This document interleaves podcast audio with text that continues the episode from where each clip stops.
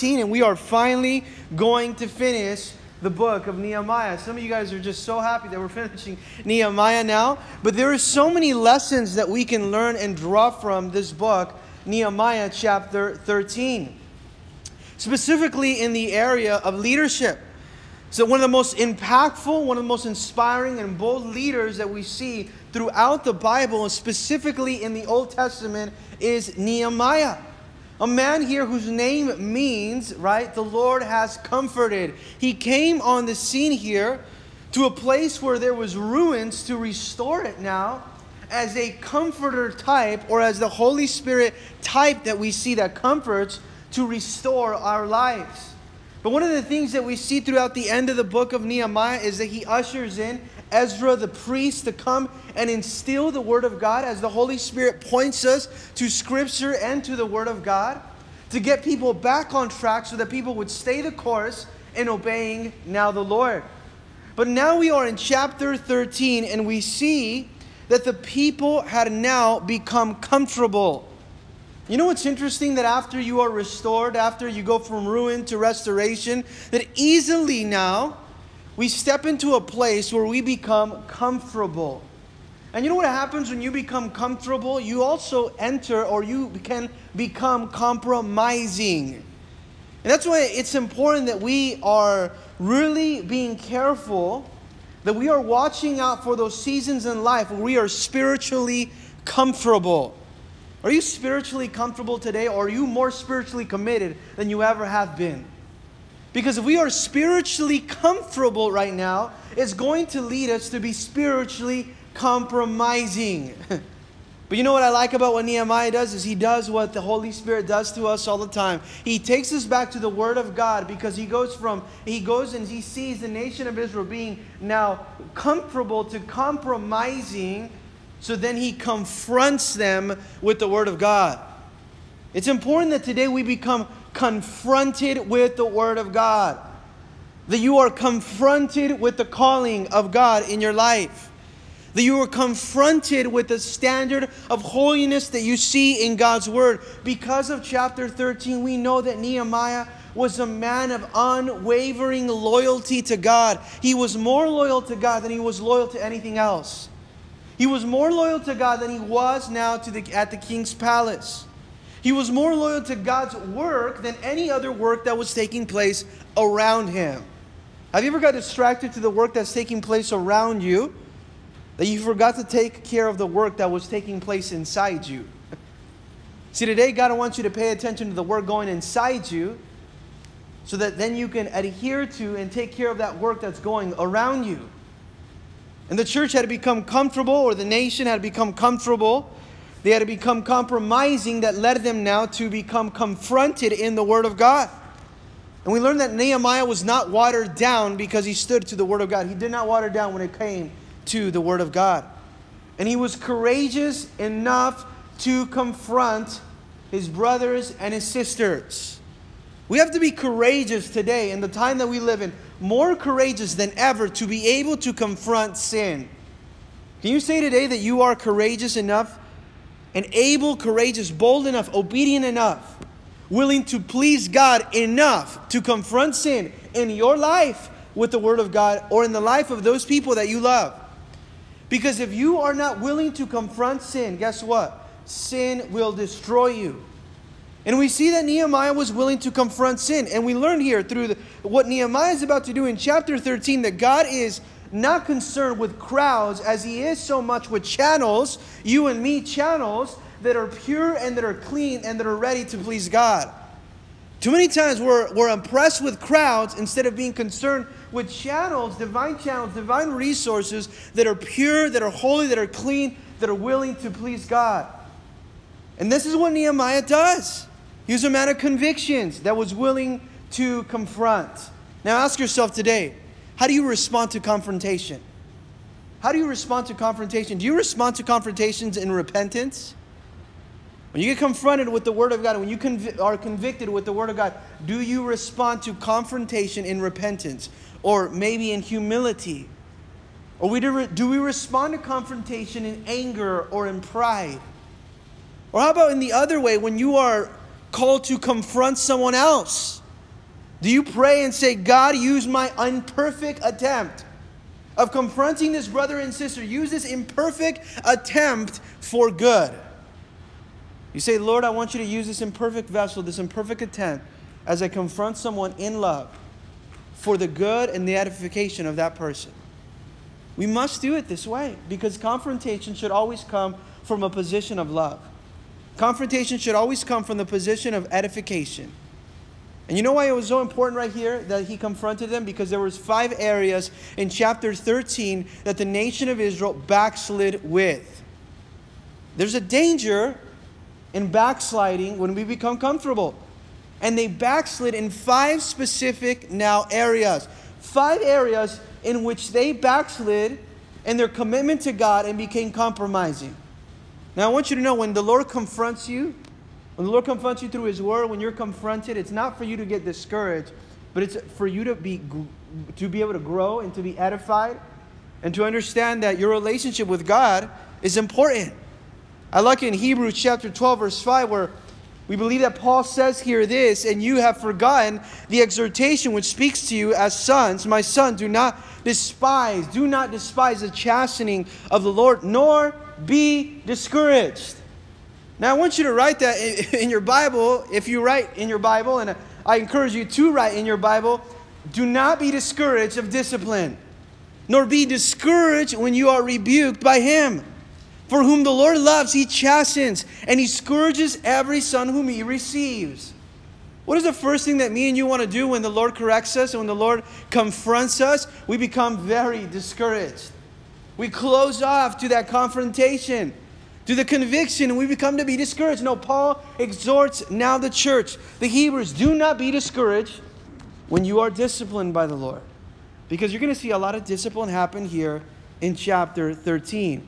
Now, I'm going to start with verse 1 to summarize what we went through the first few verses and see what are the 5 areas in which the nation of Israel backslid after they moved back into Jerusalem, after the walls of Jerusalem are now established, after now the Levites are in place, after now the temple priests are in place. Where did they compromise? Where did they go wrong? Something went wrong. Where did they go wrong? Let's read in Nehemiah 13:1.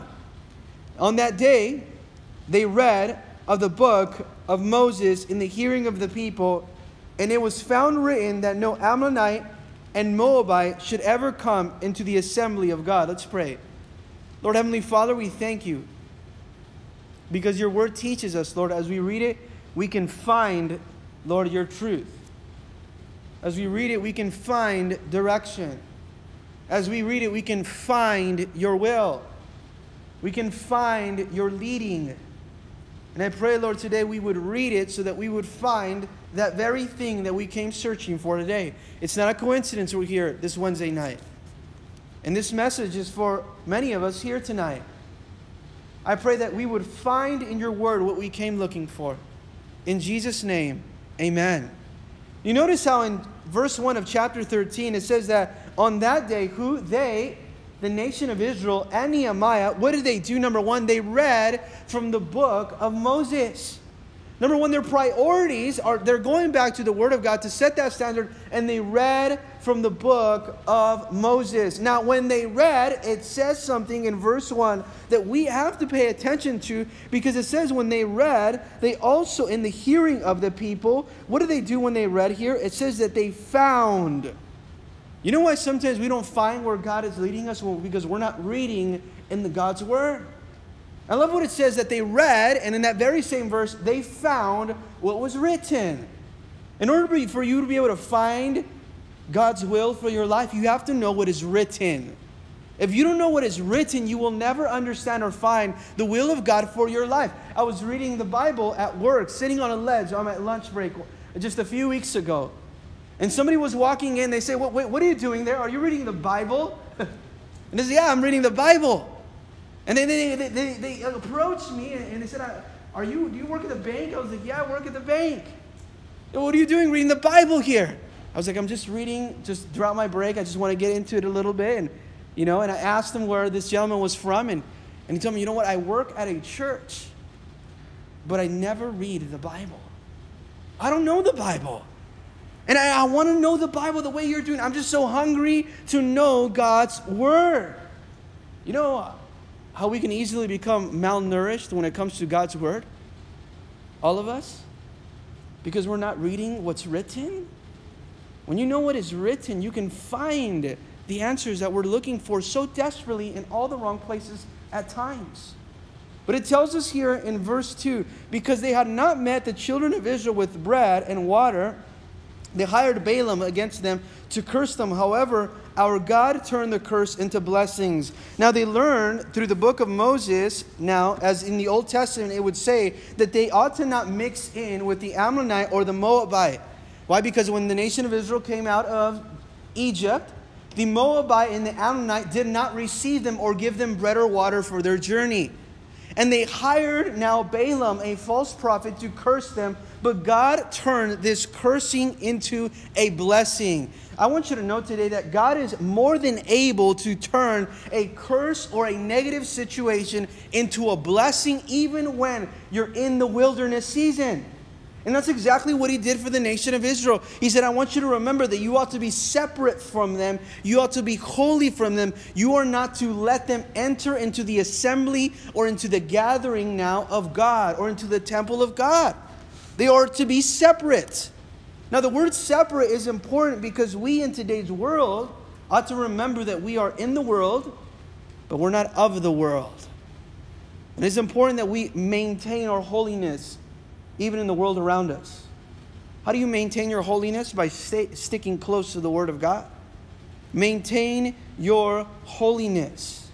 Now it tells us in verse 4, so it was when they heard the law that they separated all the mixed multitude from Israel. The mixed multitude. Now the word mixed multitude means that these people wanted to affiliate themselves with God's people, but they didn't want to make a commitment to the Lord. You know how dangerous that is? That we want to become affiliated, or others want to affiliate themselves with the church or with yourself, right, as you're walking with the Lord, but they don't want to make any real commitment of following the Lord or being loyal to God. They said, I want you to separate yourself from them so that you maintain your holiness. Separate yourself in verse 3.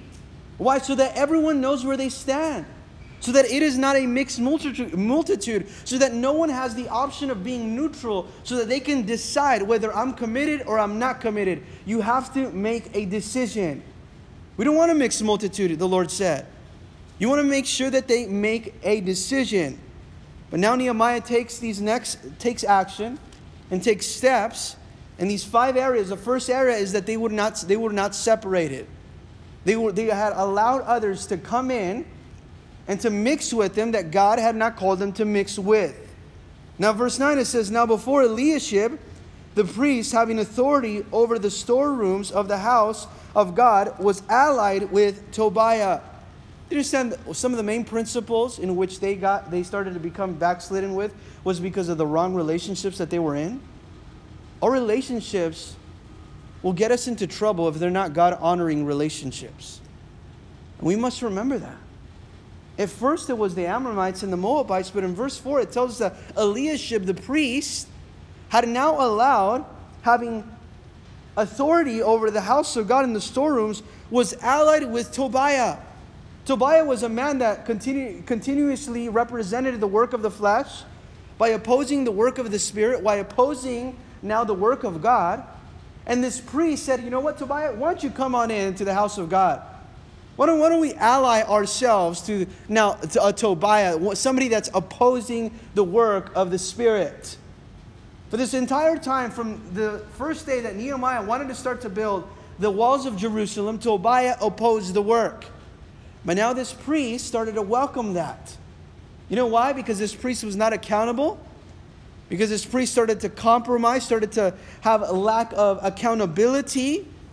And it tells us this in verse 5. And he prepared for him a large room where he previously had stored the grain offerings, the frankincense and the articles of the tithes of the grain, the new wine, the oil, which was commanded to be given of the Levites, the singers, the gatekeepers, and the offerings for the priests. So this room that was intended to meet the needs of the house of God, to serve, to minister to the needs of the people, was emptied out to allow someone who represented the work of the flesh or opposed the work of the Spirit to come in and to dwell there. You see, it's either the Holy Spirit that's going to live inside you, or it's going to be something else, the work of the flesh, that's going to be living inside you. And it's interesting here as we see that Tobiah comes in here, because they emptied out this room to let Tobiah in. In verse 6 it tells us, "But during all of this, I was not in Jerusalem, for in the 32nd year of Xerxes, king of Babylon, I had returned to the king, and then after certain days I obtained a leave from the king." Nehemiah was absent here. And when there was an absence of leadership, the entire nation of Israel compromised. That's why leadership is so important. Nehemiah stepped away to go to Jerusalem, and as soon as he stepped away, they started to allow Tobiah in to the house of God. See, it's important that we realize this, because what are the storehouses of your heart filled with today? What are they filled with? Are they filled with the intended purpose that God designed them to be? Your heart will either be filled with the Holy Spirit or be filled with something completely different. And the reason why our lives are not filled with the Holy Spirit is because more often than times, they're filled with something else.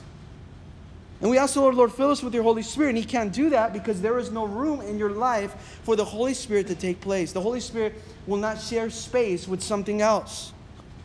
It tells us here, as we continue reading, in verse 7, "And I came to Jerusalem and discovered that the evil that Eliashib had done for Tobiah in preparing a room for him in the courts of the house of God," preparing a room for the work of the flesh in the temple of God. Please make sure that today you're not preparing a room in your own heart for the work of the flesh to live there, to get comfortable. Now Nehemiah comes in, he's courageous to confront them. And it said, "And it grieved me bitterly." He became angry, he became sorrowful for this. That the house of God was used for a purpose that wasn't intended, for something that didn't glorify God. And it grieved him bitterly. He wasn't just comfortable. He wasn't saying, "You know what, we'll just allow Tobiah to come in. Let's just give him some room. Let's just give him a few days." No, he didn't tolerate things that did not honor God. He did not tolerate this. And it said here, "It grieved them. Therefore, I threw all the household goods of Tobiah out of the room." He threw it out. He didn't come and he said, "You know what? Well, Tobiah, I think we have to make an agreement here. And you're going to have to make some room for us to put back in the grain, the new wine, and all the articles that belong in the storehouse so that we can share the space and we can use this room for what it's intended for." No, he said he went in there, Nehemiah, and started to throw out the things that did not belong there. Do we have to clean up house today so that we can make room for the Holy Spirit to inhabit that place? You see, the more room that you make for the Holy Spirit, the more the Holy Spirit will inhabit your life. Throw out whatever does not belong there. Clean the room. And he restored it. It tells us here in verse 9 that I commanded them to cleanse the room and brought back into them the articles of the house of God with the grain offerings and with its frankincense. I told him, clean the room out and bring back the articles that belong into the house of God. You think Nehemiah was apologetic? You think Nehemiah asked for permission here? You think he was scared about being politically correct and kicking out Tobiah? You think he wanted to please Tobiah? No, he didn't. He had one intention in mind, that was to please God. He didn't care he offended Tobiah, because he was more concerned about pleasing God than who he was going to offend. I think today sometimes we consider who we will offend in the process of pleasing God, and that's exactly why we end up in a compromising situation. We're more concerned about who we will offend in the process of pleasing God, and it leads us into a situation that we don't belong in. See, we should not consider it. What should be our priority is to clean the house of God, because our leadership, our lives, they're not a popularity contest. It's about pleasing God. It's about being pleasing to God, number one.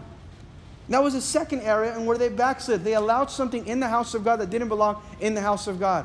First, they started to mix. Then they started to bring things in the house of God that didn't belong there. You see how the church is moving in the direction that it is today. We look around and the church wants to attract or please the world more than it wants to please the Word of God. And it will start to allow things in the church that really do not belong there. So then the Holy Spirit cannot operate the way it should. Now think about what happens next. And it says, verse 10, I also realized the portions of the Levites had not been given to them, for each of the Levites and the singers, all who did the work had gone back to the field. The Levites, the priests, those that were temple servants, had to go back to work. For what reason? Because the nation of Israel wasn't giving or providing for the needs of those that ministered in the house of God. So I contended, or I confronted them with the rulers and said, why is the house of God forsaken? Underline that in your Bible, please, church, today. Why is the house of God forsaken? You know when we forsake the house of God? When we become selfish about our own personal, carnal, even desires. I don't want it to cost me to go and serve in the house of God. I don't want it to cost my resources to be able to meet the needs of the house of God. And then what happens? Why is the house of God forsaken? Why are you abandoning the house of God? Are you abandoning the house of God? Have you forsaken the house of God? Think about it even in a spiritual sense. Maybe the temple of God. The spiritual responsibilities that where God wants to meet you today. Have you forsaken your devotional time? Your prayer time? Are you forsaking these things? What happens when you forsake or you abandon something that you for a long time had been taking care of? Guess what happens? It starts to wither, to dry up. It produces no more fruit, right? You go to your backyard and you planted something that for a long time, it produced you a lot of fruit. But for a long time, you forsook it. You stopped to tend to it, to prune it, to water it, to make sure that it was taken care of. You think that tree is going to produce you the same fruit? No, you have forsaken it. Therefore, there is no more fruit that's being produced. We better make sure that we have not forsaken the house of God. And it says, and I gathered to them together and set them in their place. He gathered the Levites together and said, you know what? Where's your place? Where do you belong? Are you distracted with doing so many other things that you're not where God has called you to be? That maybe you're doing so many different things that you are not where you belong. And I put them in their place. There's no better place to be in than in the place where God has called you. There's no better place to be in than in the place that God has called you. There's so many times we overcommit ourselves with so many other things that distract us from the main thing where God has called us. He set them in their place. He put them back where they belong. And where was it that they belonged? Serving in the house of God. That's where they belonged, serving in the house of God. And he said, why is it that you guys stopped giving? Their lack of giving was a way of forsaking the house of God as well. They weren't giving the nation of Israel here.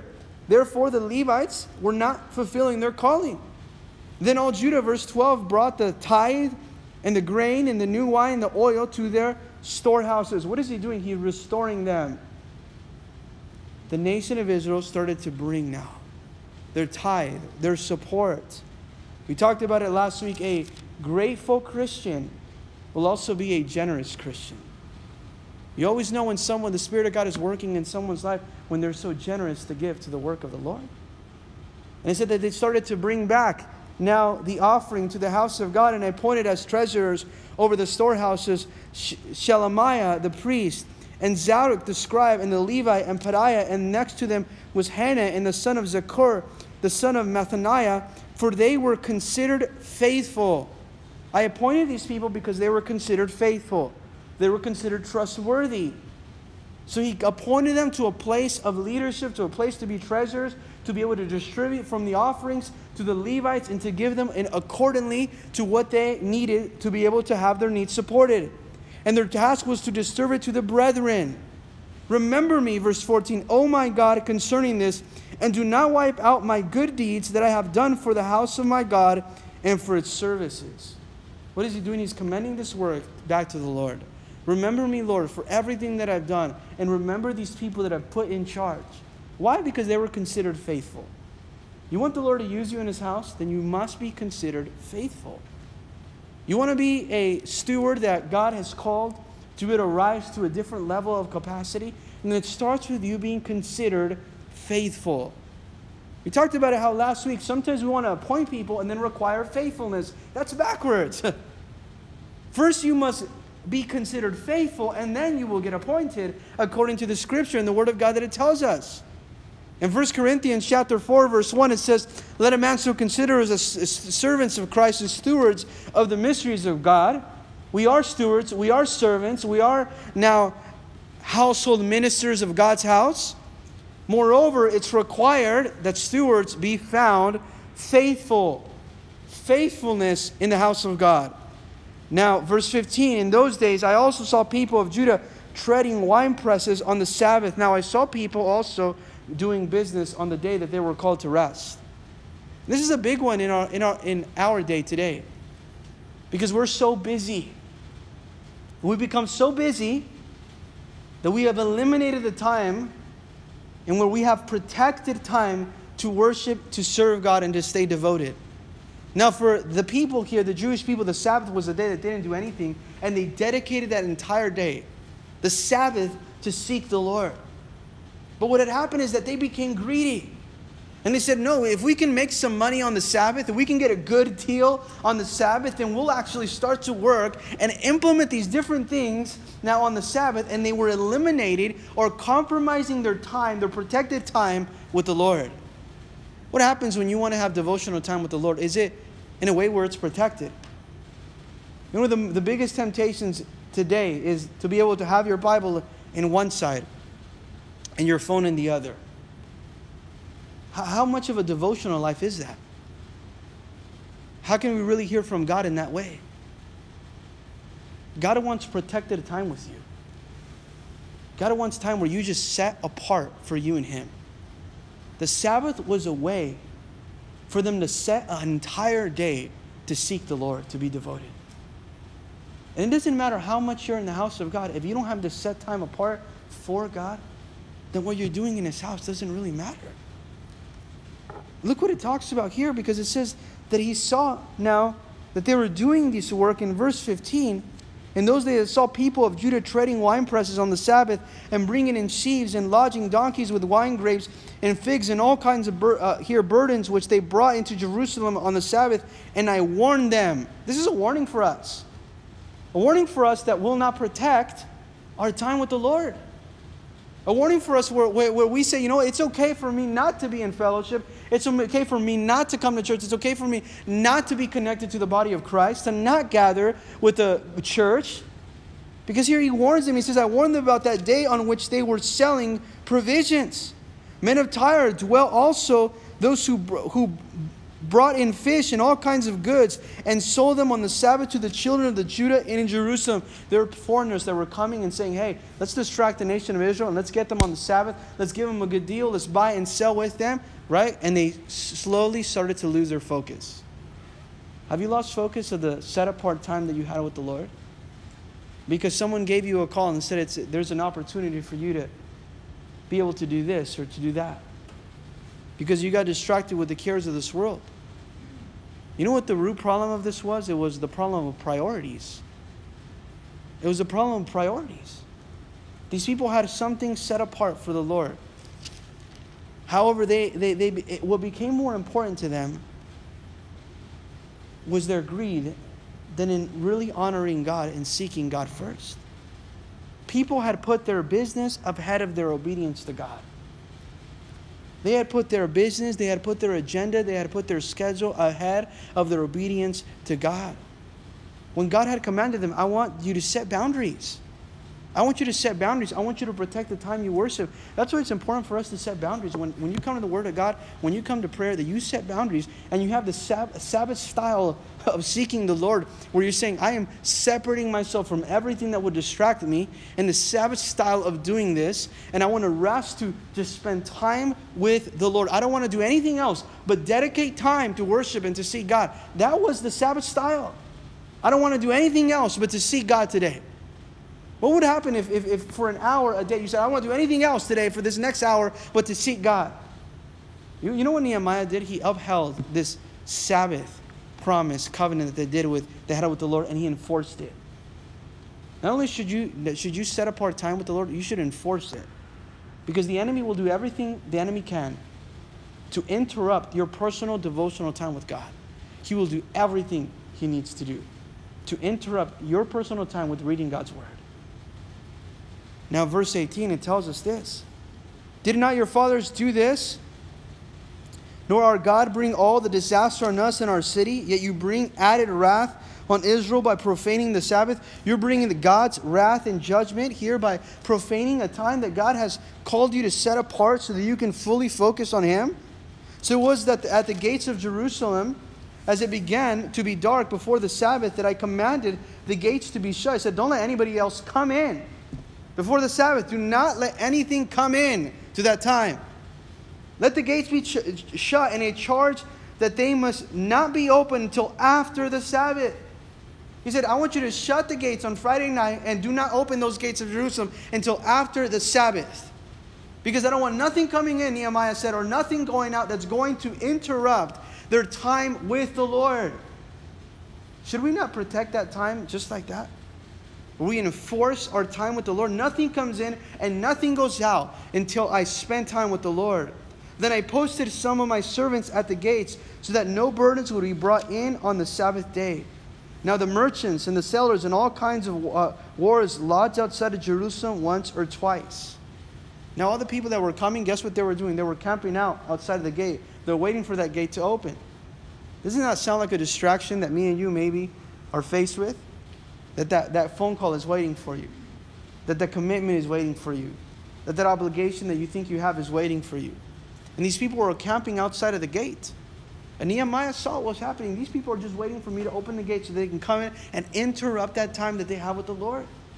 Now it says here that they were camping out. Then I warned them and said to them, why do you spend the night around the wall? If you do so again, I will lay hands on you.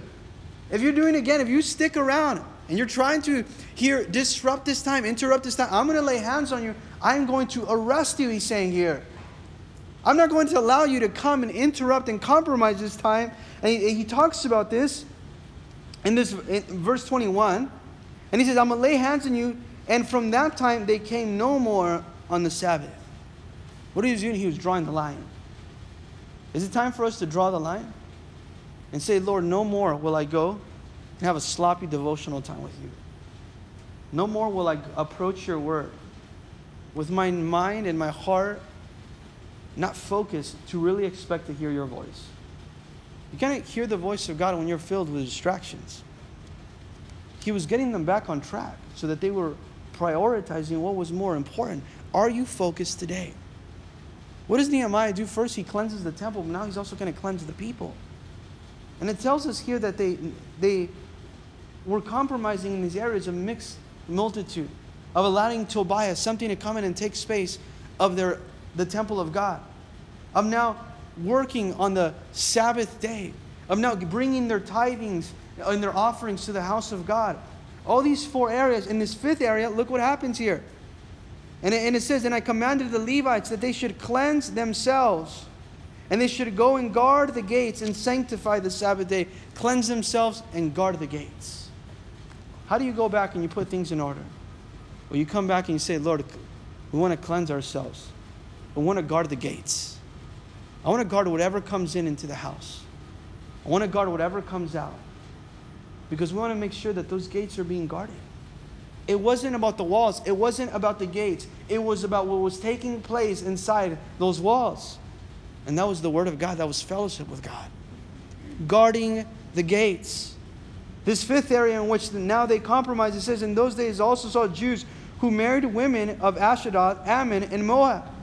Now they started to marry women or go into relationships, again, relationships in which God had not called them to be a part of.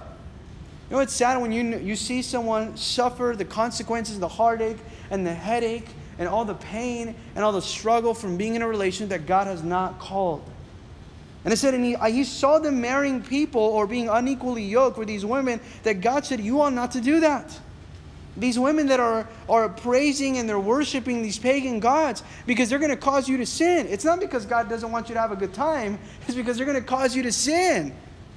It's going to lead you to sin. And it says, and half of their children spoke the language of Ashdod and could not speak the language of Judah, but spoke according to the language of one of or the other people. You know how it's affecting them too? Their children. The children were speaking a foreign language. Why was that important, that their children were speaking a foreign language? It was big time important. It was crucial that they spoke the Jewish language. Why? Because the Jewish language, Hebrew, was the language of the Bible.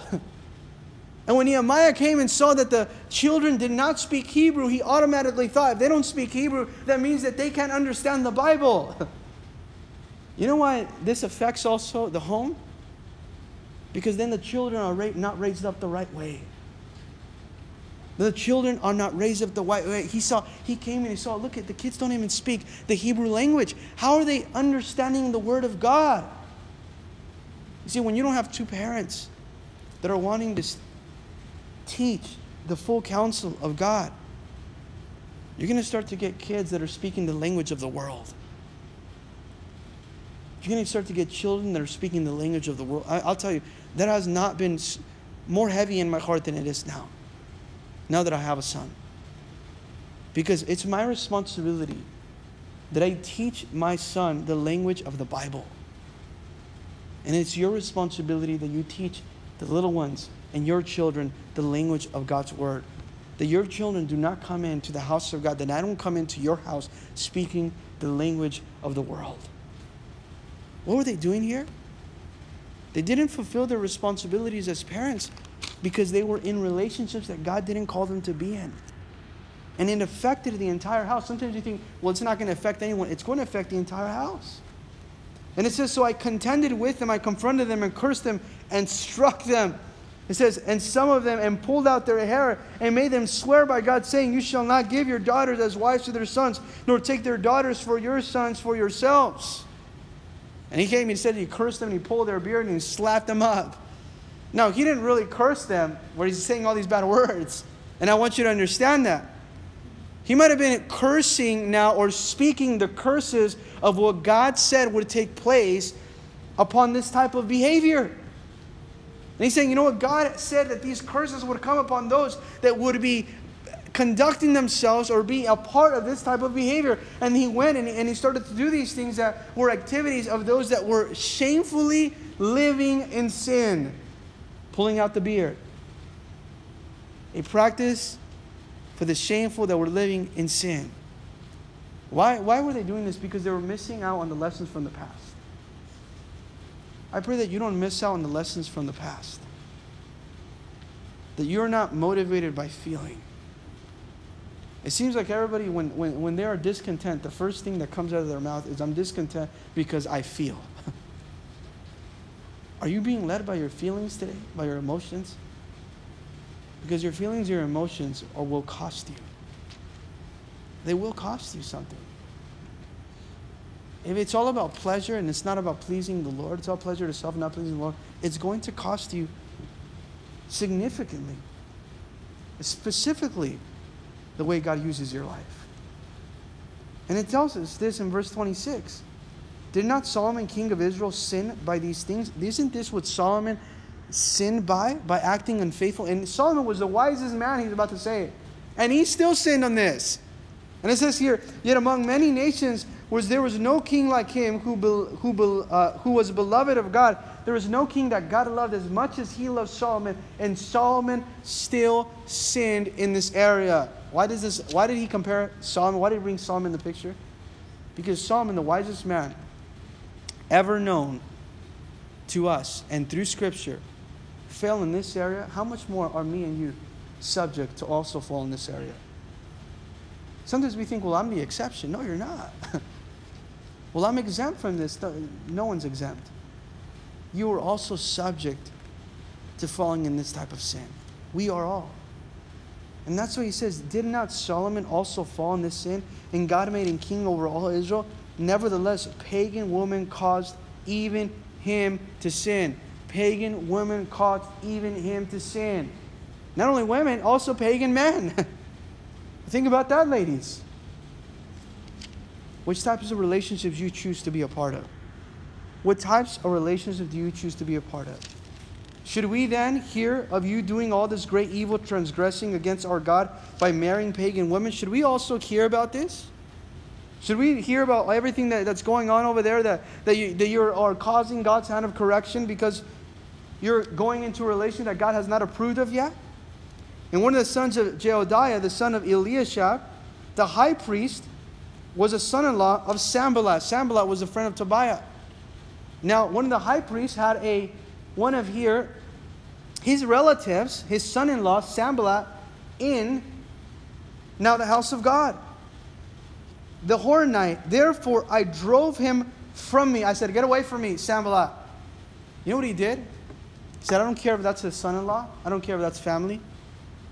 He's defiling the high priest position of leadership and of serving God. I'll tell you this, when you signed up to serve the Lord, you signed up to live to a higher standard, and you must understand that. You can't say, I just do whatever I want. When you signed up to serve God, you signed up to live at a higher standard, and that's the standard of the Word of God. That's the standard of an example. That's the standard of being an example. You know what's interesting here? He says that he saw Sanballat, and he knew he was a son-in-law of the high priest, and he says, Sanballat, get away from here.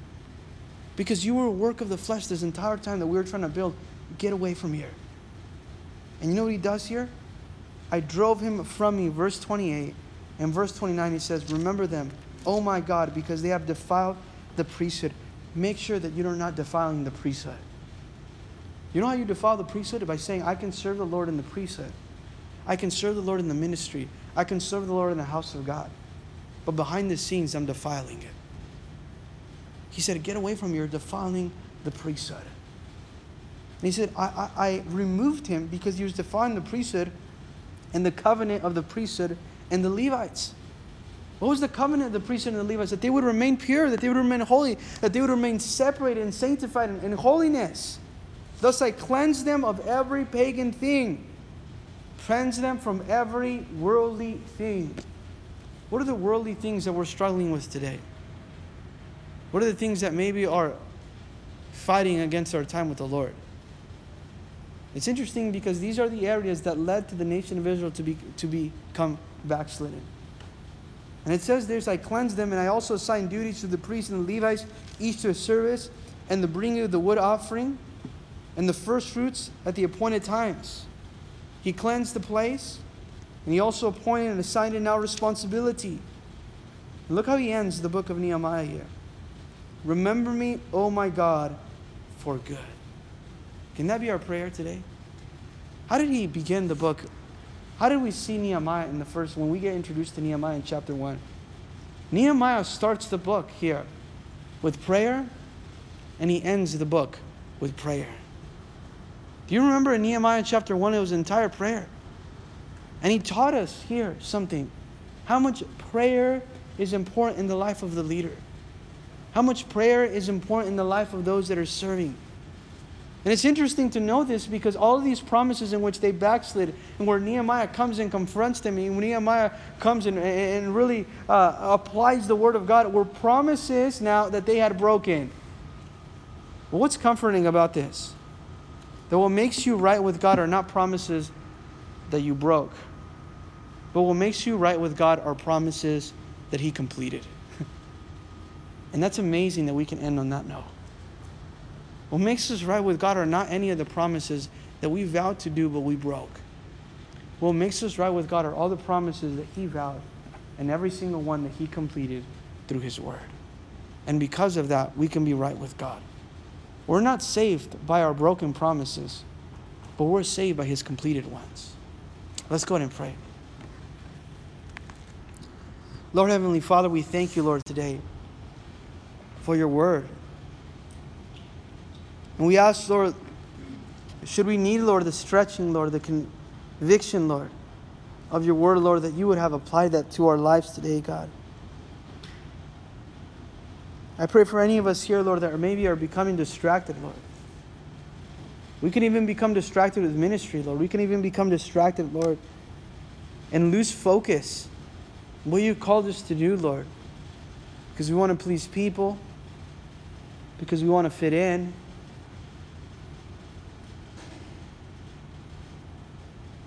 We ask, Lord, that we would not be people, Lord, that look to please the world before we please you, God. I pray, Lord, that our houses would be filled with the language of Scripture.